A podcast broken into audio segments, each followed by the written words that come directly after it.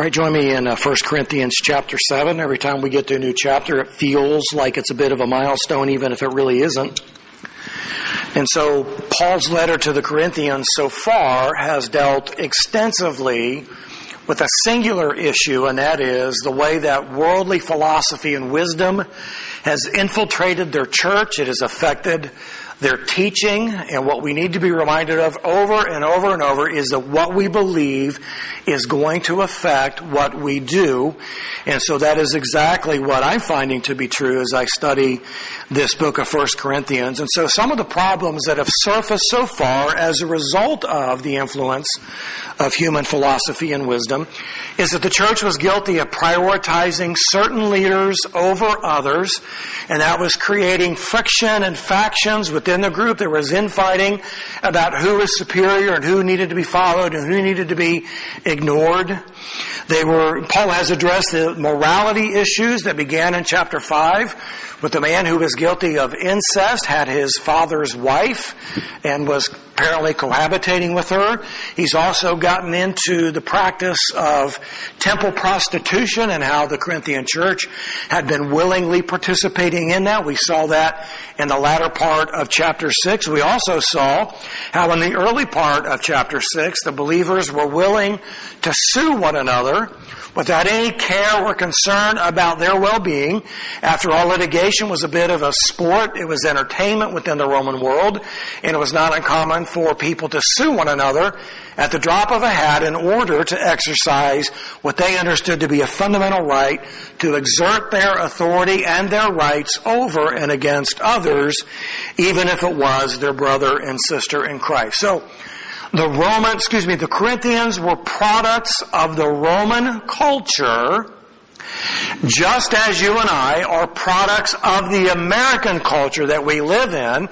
And what we need to do is be aware of how our culture is influencing us, affecting us, minimizing the truth of God's Word, and enabling us to have some absolute truth or standard apart from God's Word that drives the decisions and the direction that our life takes. So it is probable that the Corinthians had unique issues and challenges that were theirs and not necessarily a part of the Roman world as a whole. But there were some consistent things within the Corinthian world as was inherited by the Roman culture that they lived in. I was not aware of this until my study time today, or this week rather, but in the Roman world, there were four types of marriage. Listen to this. This is crazy. The first one was called tent companionship. Tent companionship was the most common, common type of marriage among slaves. Slaves were considered to be subhuman property of their owners, and the owners allowed this type of marriage, but the owners also had the ability to undo that arrangement if they chose. They could shorten it if they desired to do that. They were free to separate them or to arrange for other partners to enter into this tent companionship. And he was also able to sell one of the others who would be a part of this tent companionship. So think about that. Think about being with this person you consider to be your spouse and somebody else saying, I'm selling you and I'm bringing in this person. Wait a minute. You were a slave. You had no rights. You had no thoughts. It didn't matter what you, what you wanted or what you preferred. Your owner was the one who made those decisions for you. And I didn't really think about this, but many of the early Christians were slaves, and some of them had lived in this type of marriage relationship. And it's probable that as Paul penned this letter to the church in Corinth, that some of them were actually living in this kind of marital relationship in the now. The second kind of marriage relationship was common law now we, are familiar with this. This is becoming more and more pronounced.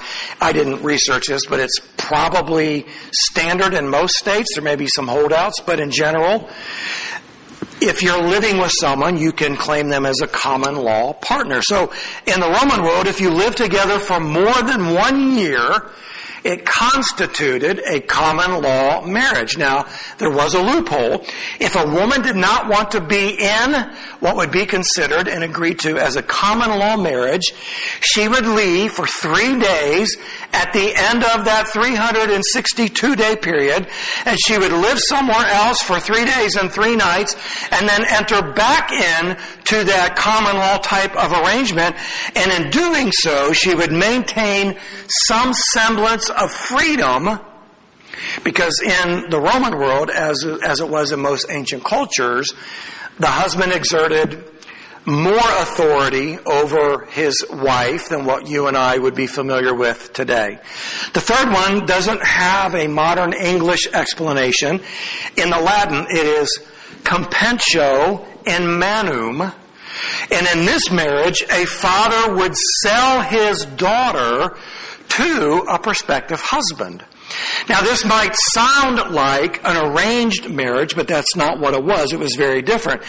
It's an arranged marriage typically in the ancient culture had some kind of a dowry that would be paid, and that's not what this was. This was considered a contractual sale. You would contractually sell your daughter to a husband or to an entity, if you will. I don't know exactly how that worked its way into the world, but I would expect that I wouldn't want to be a part of that if I was a woman and my father was going to sell me.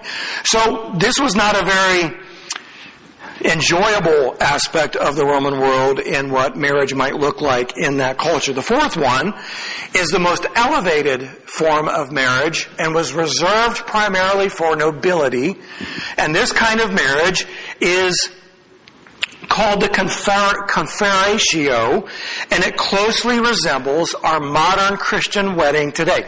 Very, very unique, very, very different in the Roman world. It was the only one that had an official ceremony, and it was much like what we would experience today. There was involvement by both families. There was a matron to accompany the bride, and there was a man to accompany the groom. There was the exchanging of vows. There was the wearing of a veil. There was the giving of a ring worn on the third finger. There was a bridal bouquet. There was a wedding cake. But this kind of ceremony was unique, and it was reserved for the upper echelon of society most people did not engage, most Romans, Gentiles anyway, did not engage in this kind of a wedding ceremony. Now there were some differences within the Jewish wedding experience, but we're talking about a Corinthian church that was predominantly Roman, although there were Jewish converts that were there. So, this was very different from the other weddings that were common of the day in that it held an official ceremony. And in the Roman Empire of Paul's day, much like in our day, divorce was very, very common.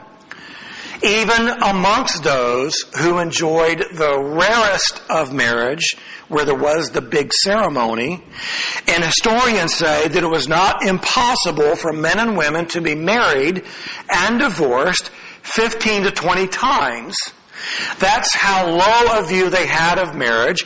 That's how commonplace women were in this arrangement and how ungodly marriage really was in the Roman world. So, there were people who had been married and divorced multiple times, and as this experience became the norm within the Corinthian church, some believers, as indicated in our passage today, had believed that being single and celibate was more spiritual than being married, and they derided marriage entirely. Now think about this in our day and age today. You know what a lot of 20 somethings are saying? Well, why do we need to have a piece of paper to legitimize the way we feel about one another. Well, that piece of paper is a binding agreement that takes place between you and God, even if you're not a believer, and it carries with it expectations and stipulations. So, in our day, marriage has lost its sacredness, and while it's probably uncommon for us to meet people who had been married and divorced in the teen times, divorce is very, very common, and marriage has been replaced with cohabitation. It has, it, now marriage has a very low standard of notoriety, appreciation within our culture today. So within the church of Corinth, this circumstance they found themselves in was difficult and perplexing and it created questions that Paul was attempting to answer in this letter. Questions like, what do we do now since we are believers and we're in this marriage relationship? Should we stay together as husband and wife if we are both Christians? And should we get divorced if our spouse is an unbeliever? Should we become or remain single? Now think about this. This is a culture where there are 50 identifiable Greek philosophies or sources of truth or paradigms with which we are to live our lives, and there's not going to be an agreement about those things. And so Christians are really left scrambling, trying to figure out what is right, what is wrong, What is God want me to do, what is pleasing, what is disobedient, etc., etc. And so Paul will begin to address these questions in this letter. So the marriage dilemma sets the stage for what Paul writes under the inspiration of the Holy Spirit.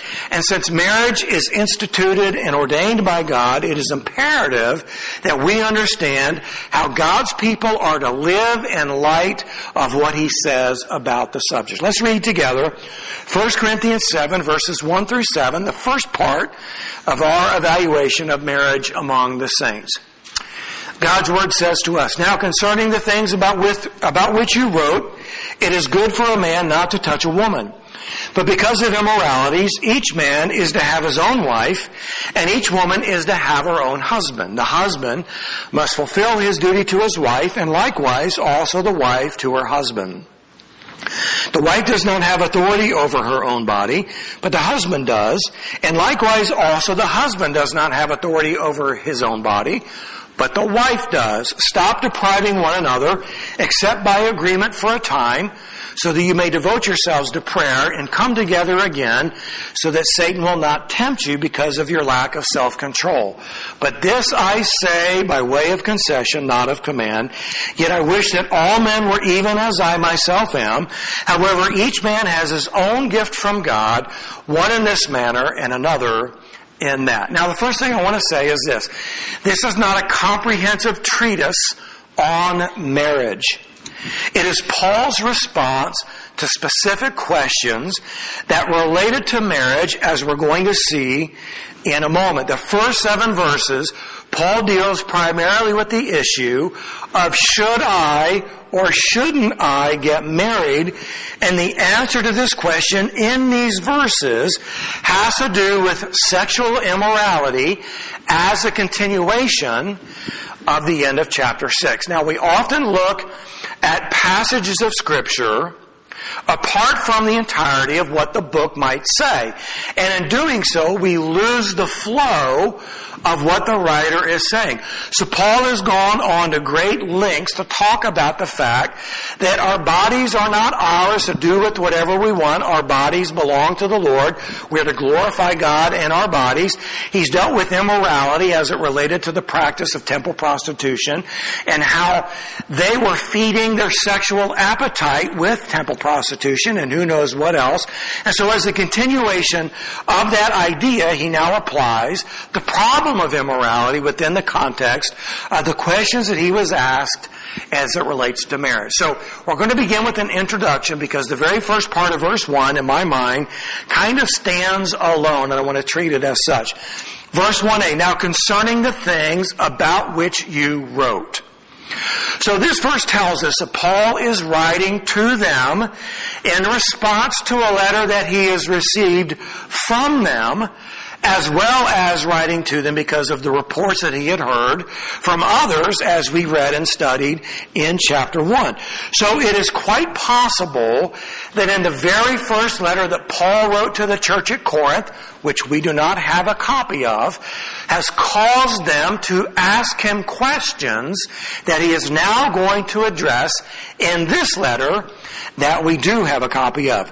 So the letter that Paul is referring to, that he has received from them, he references at the end of 1 Corinthians in chapter 16. He says, I rejoice over the coming of Stephanas and Fortunatus and Achaicus because they have supplied what was lacking on your part. So these three individuals very likely hand delivered the letter from the Corinthian church to Paul to help him understand the questions that they had, and he is now responding to this. So that is the very first part, and it kind of stands alone. So number two in our outline, we're going to look at this. Immorality is to be avoided. Now this is not apparent in the word usage that we have here. Verse 1b, Paul says, it is good for a man not to touch a woman. Now what does that mean? On any given Sunday, I will shake hands with virtually all of the women that are here, and I will hug many as a way of lovingly greeting my sisters in Christ. So is that what Paul means? That's not at all what Paul is talking about. The phrase to touch a woman is a common Jewish euphemism for sexual intercourse.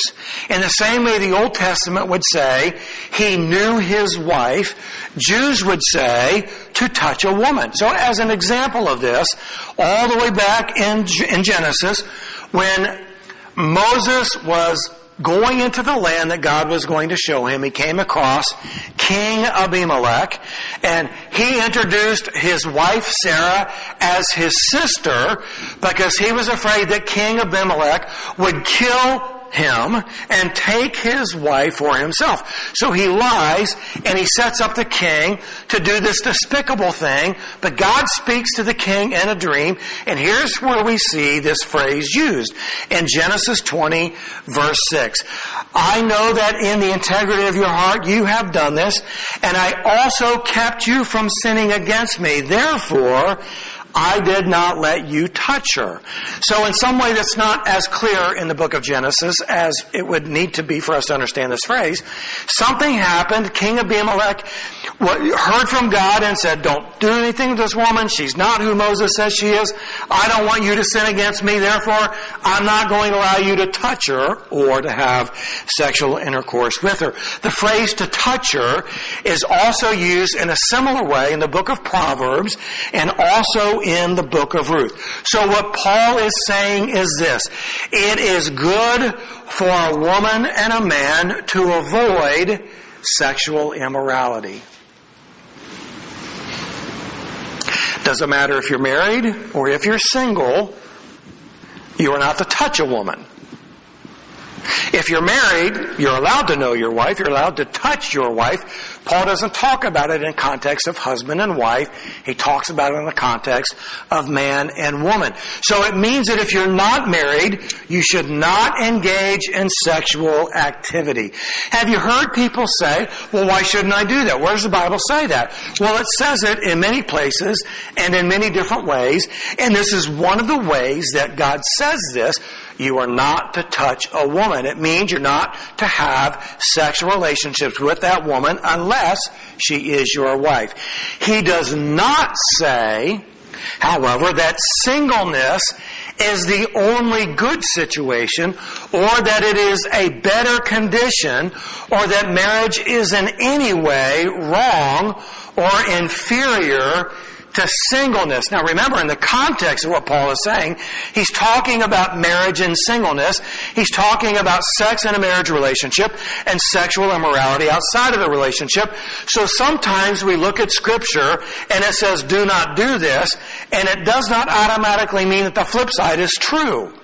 So by Paul saying it is not good for a man to touch a woman, he's not saying that it's an inferior condition for a man and a woman to be in a marriage relationship and to engage in this sexual relationship. In fact, God says quite the opposite.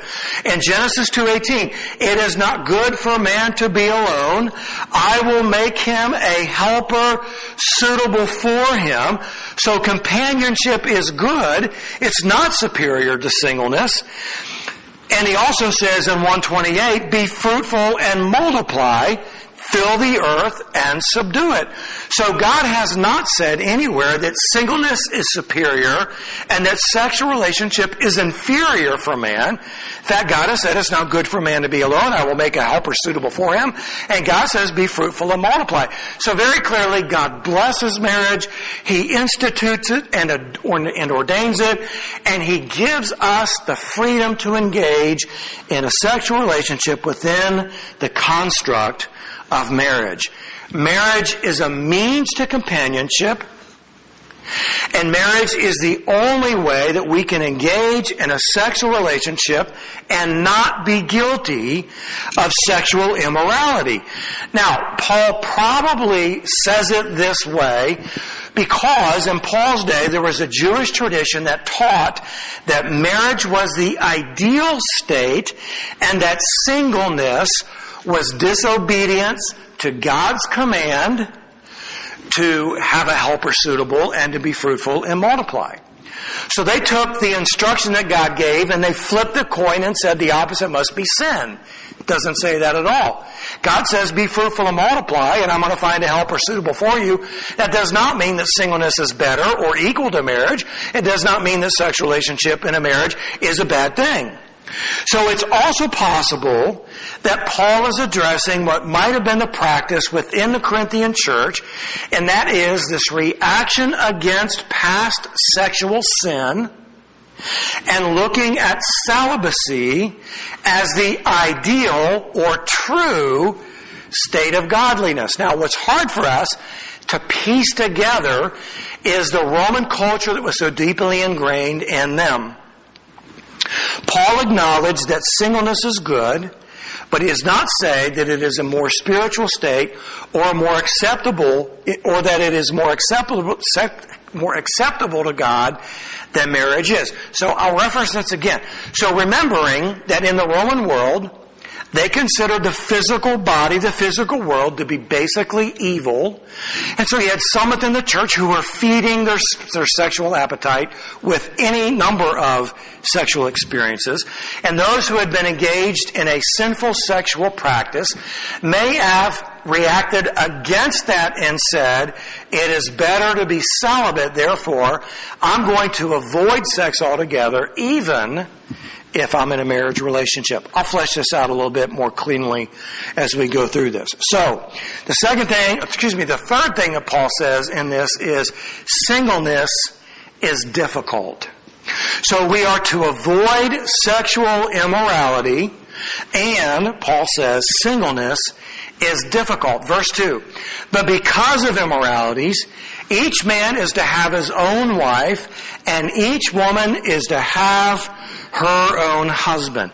Now, if you were to read this verse all by itself and not understand anything about the culture or the context, you might come to the conclusion that everybody in the Corinthian, Corinthian church was immoral, and Paul's suggested solution for solving the problem of immorality was just go get married. That's not at all what Paul was talking about. Paul is stating the obvious singleness and celibacy are difficult to maintain.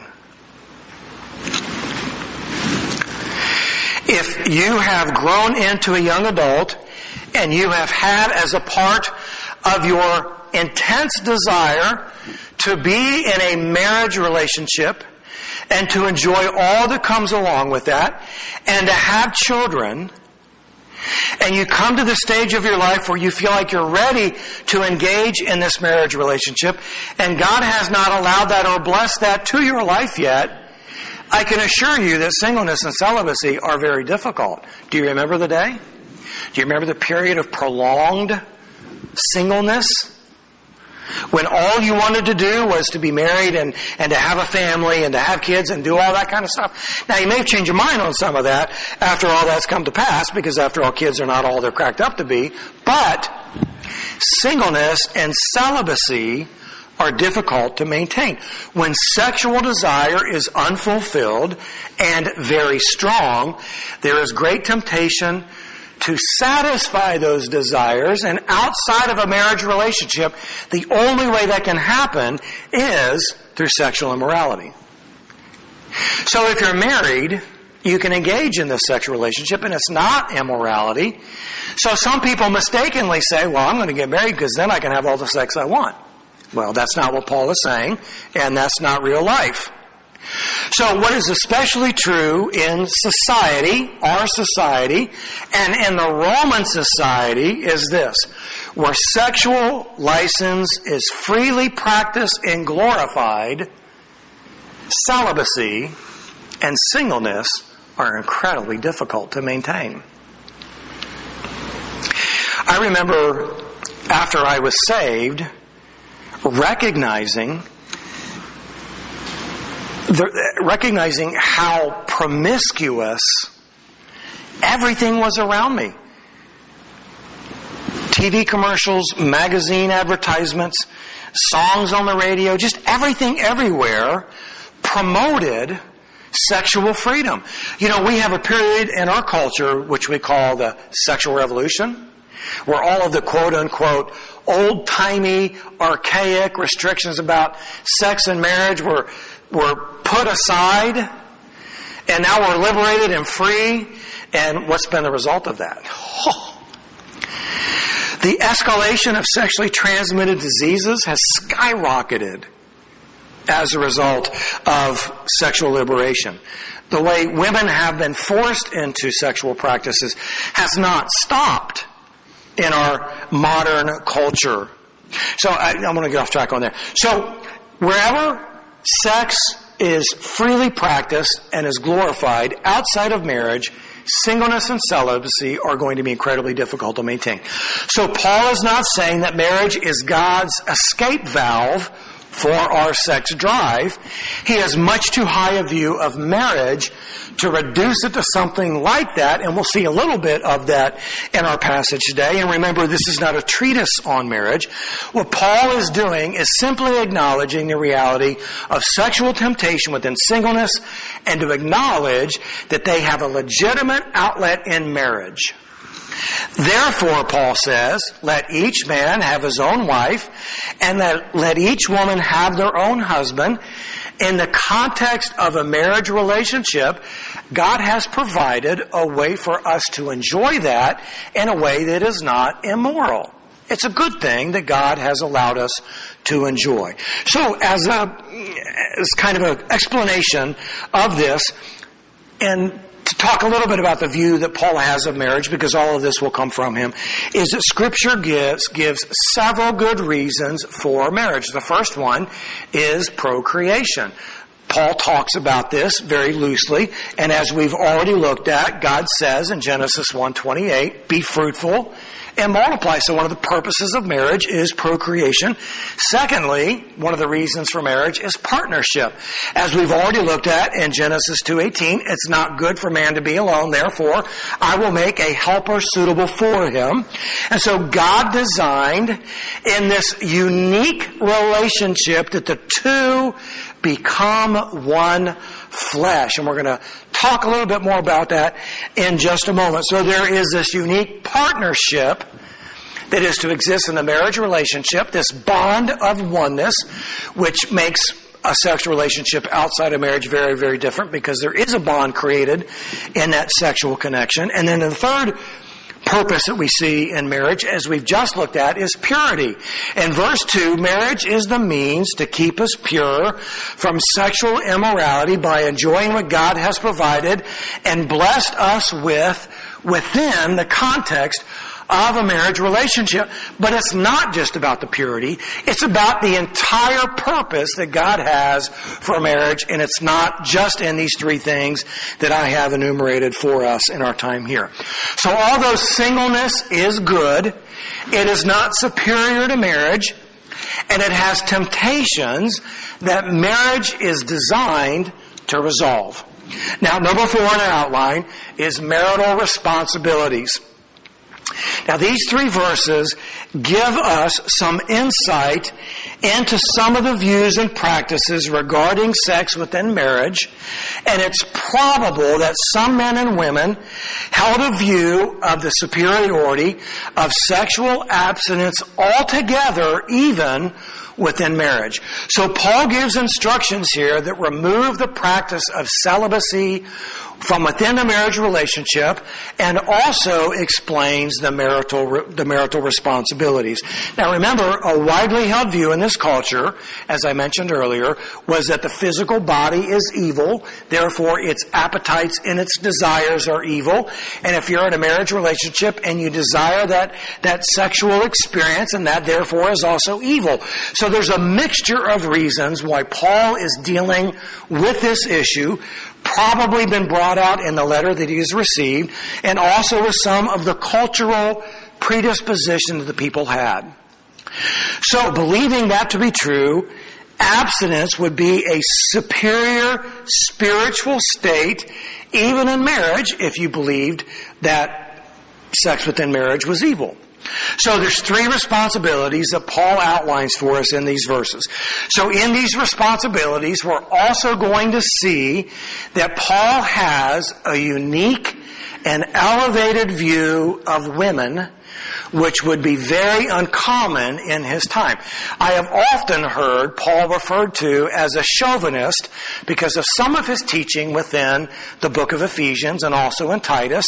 But here we can see very, very clearly, as I believe we see in the book of Ephesians, that Paul held an elevated view of women which was very, very unique for his time. The first responsibility that we see here is mutual fulfillment. Verse 3 The husband must fulfill his duty to his wife, and likewise also the wife to her husband. So Paul emphasizes the mutual duty that each has to the other, and it's not a coincidence that Paul identifies that the husband must fulfill his duty to his wife first. That communicates an elevated view that Paul has of the woman. Now you'll notice that Paul emphasizes the duty to each other. It isn't just about the man. It is equally about the woman. Now remember this. This is to every extreme a male dominated society. That's one of the reasons why a woman in a common law marriage might choose to leave the home at the end of that year for three days, so there wouldn't be a contractual obligation. She would have maintained some semblance of freedom.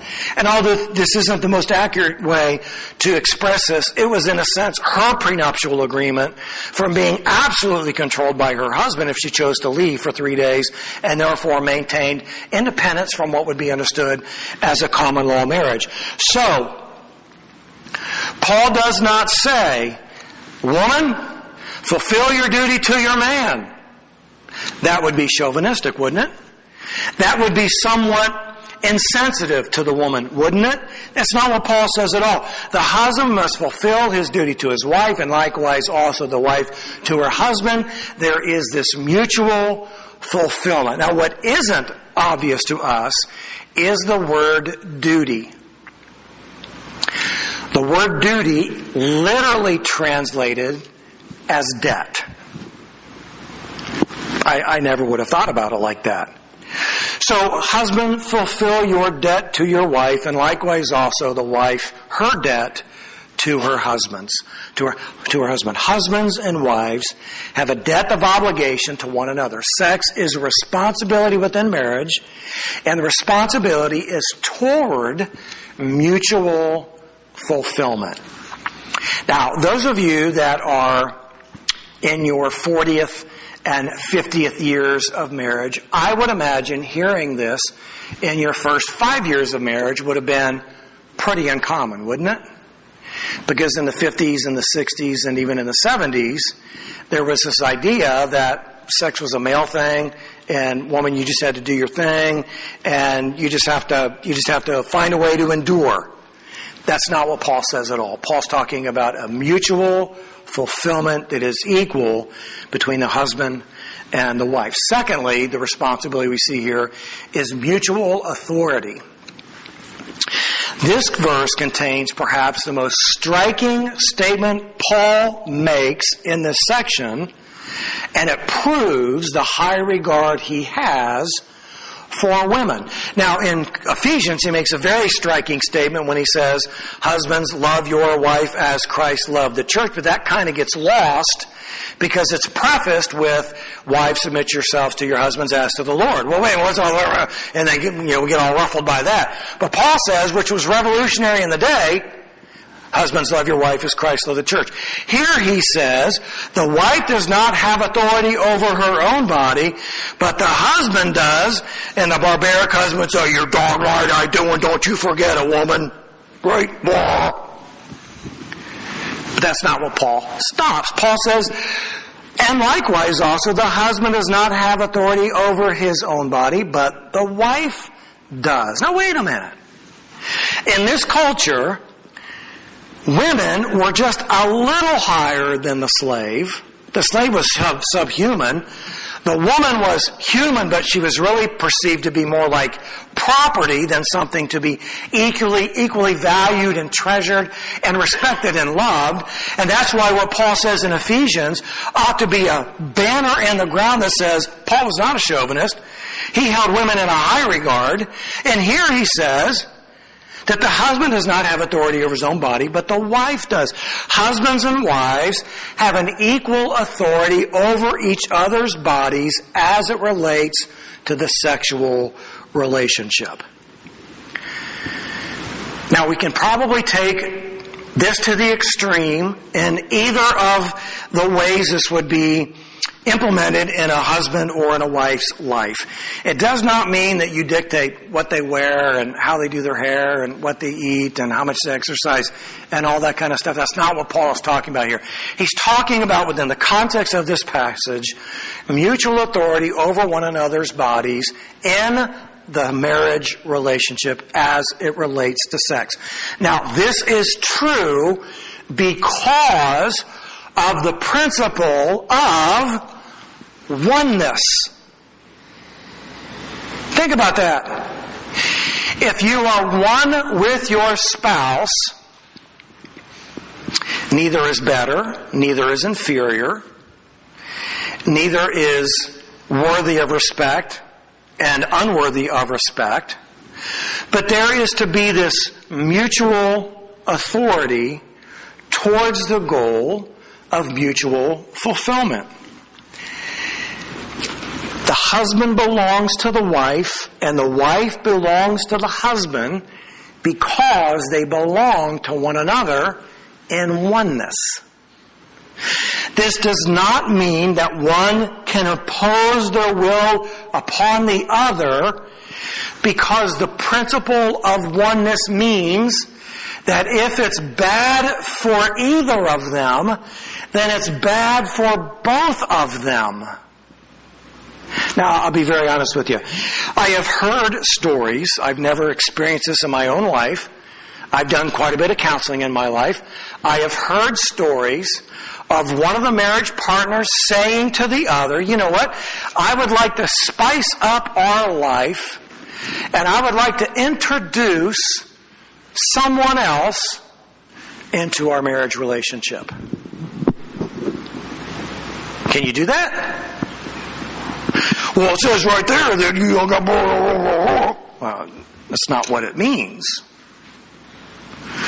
Mutual authority towards mutual fulfillment means that whatever is taking place within the context of a sexual relationship is either good for both or it's bad for both. Just because you are the man or just because you have all the money or you have all the authority or you have all of the something that you brought into your marriage relationship does not mean that you can impose your will upon the other person because if it's bad for them, then it's bad for you. Oneness is an important principle that governs how we understand these responsibilities. Thirdly, we see in this responsibility is mutual pause. Verse 5 Stop depriving one another, except by agreement for a time, so that you may devote yourselves to prayer and come together again, so that Satan will not tempt you because of your lack of self control. So the phrase there, stop depriving one another, speaks to what is very probably the current practice or the current issue within the church. Some had adopted a view of total abstinence even within the context of their marriage relationship. So think about this. That word deprive someone something is to withhold something that is desired and is also good. Now there's got to be together. To deprive someone means that you want it and that it's also good. This is what we do. Uh, excuse me. So withholding something that is bad from someone is not depriving them. It is what? It is protecting them. Isn't it? Isn't this what we do as parents? Our kids want certain things and we say, I don't think that's a good thing for you to have. I'm not going to give that to you. Not because I want to deprive you, but because I want to protect you. Isn't that exactly the lie that the enemy told Adam and Eve in the garden? God did not say that. God's not going to do that. God knows that in the day you eat, your eyes will be open and then then you will see all that God is depriving you of. So to deprive someone of something is to withhold something that is good that they desire. So agreeing excuse me, but there's a principle to temporarily setting aside this marital duty as indicated by the other phrase in this verse, agreement for a time. So, read this as a whole. I didn't quote it as a whole. Stop depriving one another except by agreement for a time.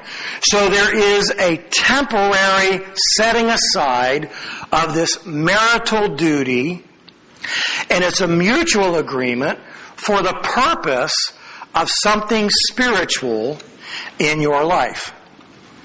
So when the spiritual emphasis has passed, you are to come together again so that neither would be tempted to fulfill those sexual desires in a way that would be considered immoral and not pleasing to God. Now, there are other reasons that it might be necessary to temporarily set aside this marital duty. You can have sickness. You could have extreme grief or sorrow. You could have life circumstances that require full attention and commitment. And that part of your marriage relationship is just the last thing on your mind.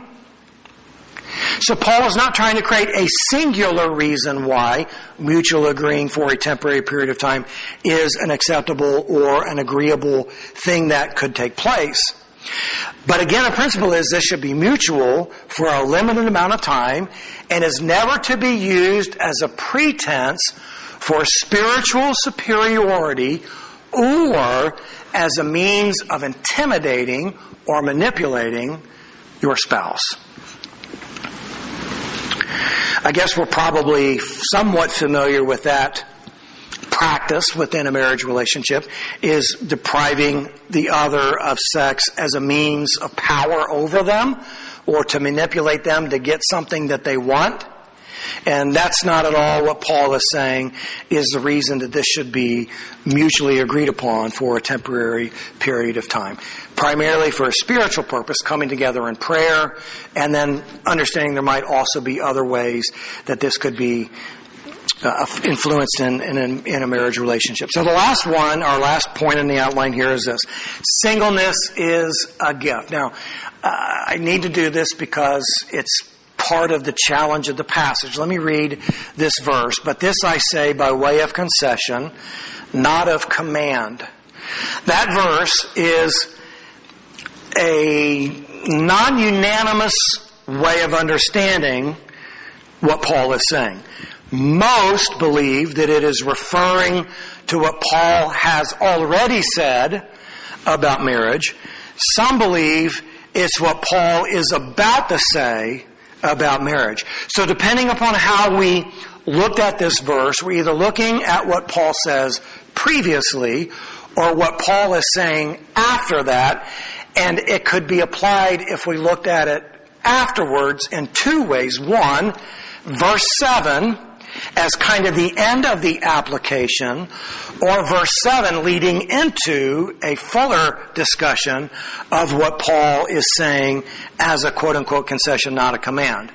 So there are, there are some that believe that this is a transitional verse that leads forward. Most believe that it is a verse that applies backward, and I'm going to treat it as such, as an explanation of what Paul has already said as it relates to singleness, and what Paul is now about to say about his own singleness, and this not being a transitional verse that goes on from 7 all the way to the end of the chapter.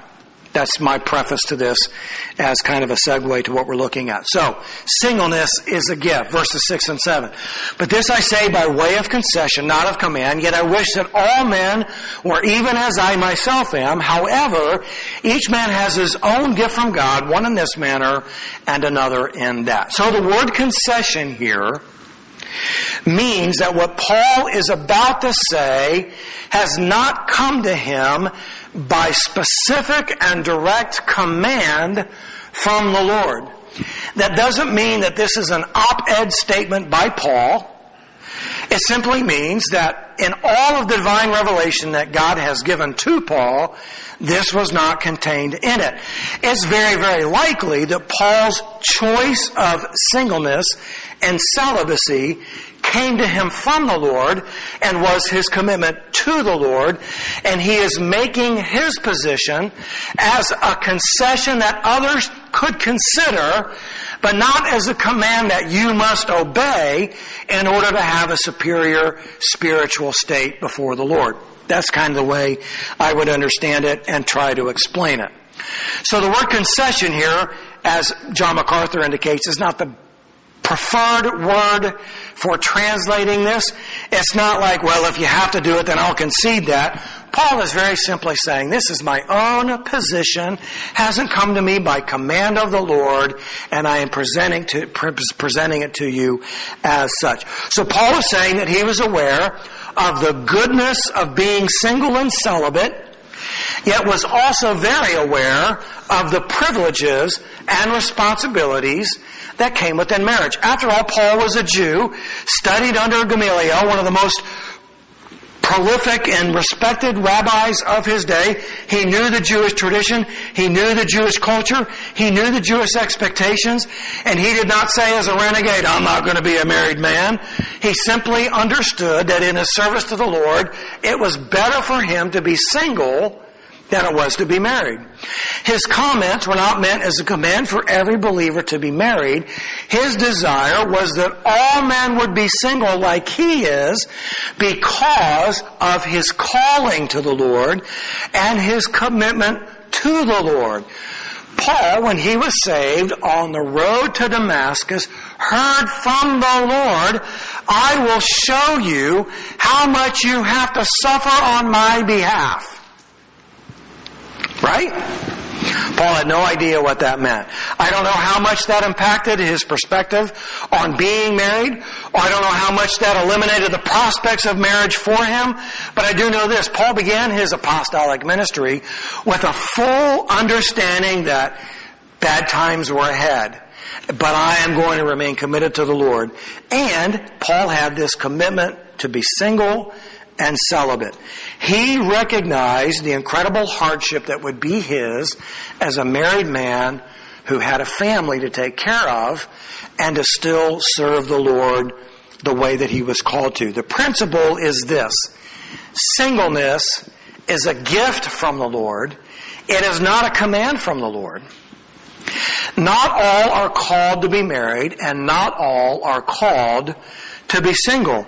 In Paul's day, as in ours, there is an expectation that people be married, and being faithful to the call or the commitment to being single can be incredibly difficult amidst the cultural pressure that we're in.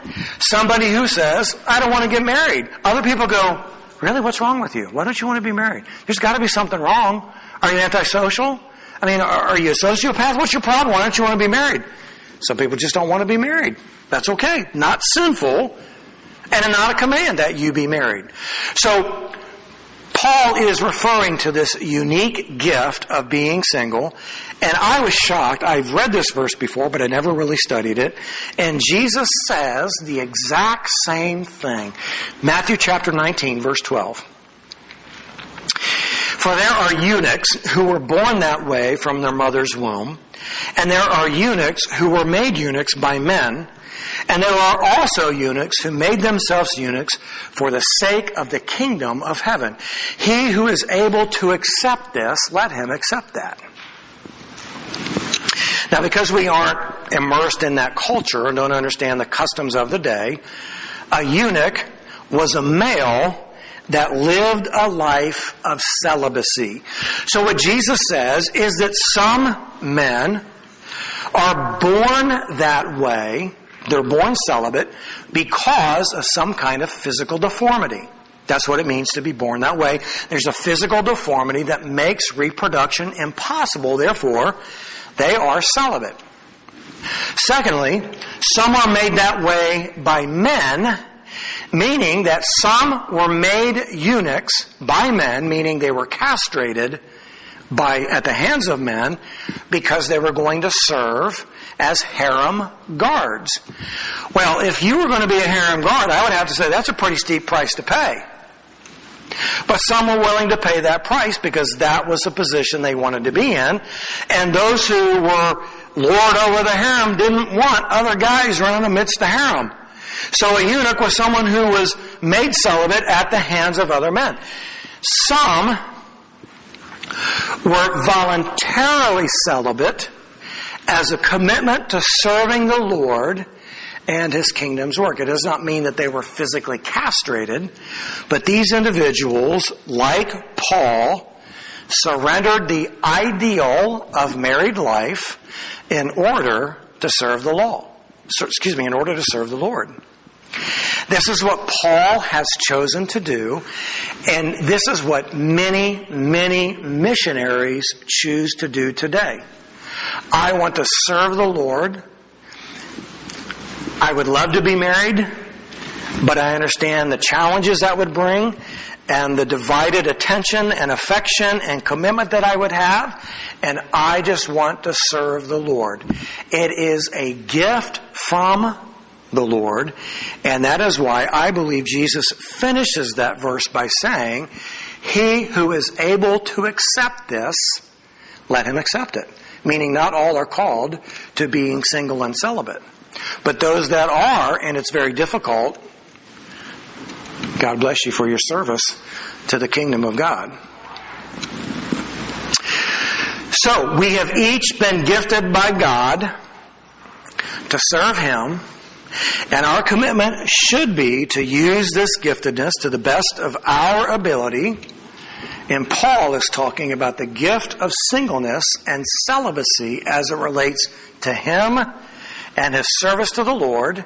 And he is debunking some of the misapplied spiritualism of his day to say, look, if you're married, enjoy your marriage relationship. It is not a superior state to be single. It's not a superior spiritual state to be celibate if you're married.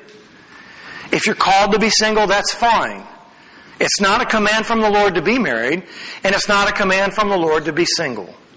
But let each one do as he has been gifted by the Lord, as Jesus would say. Well, Paul has a lot more to say about marriage and some very revolutionary things as we'll look at this in the, in the next week or possibly two. But let's pray together as we finish our time of teaching. Father, how thankful we are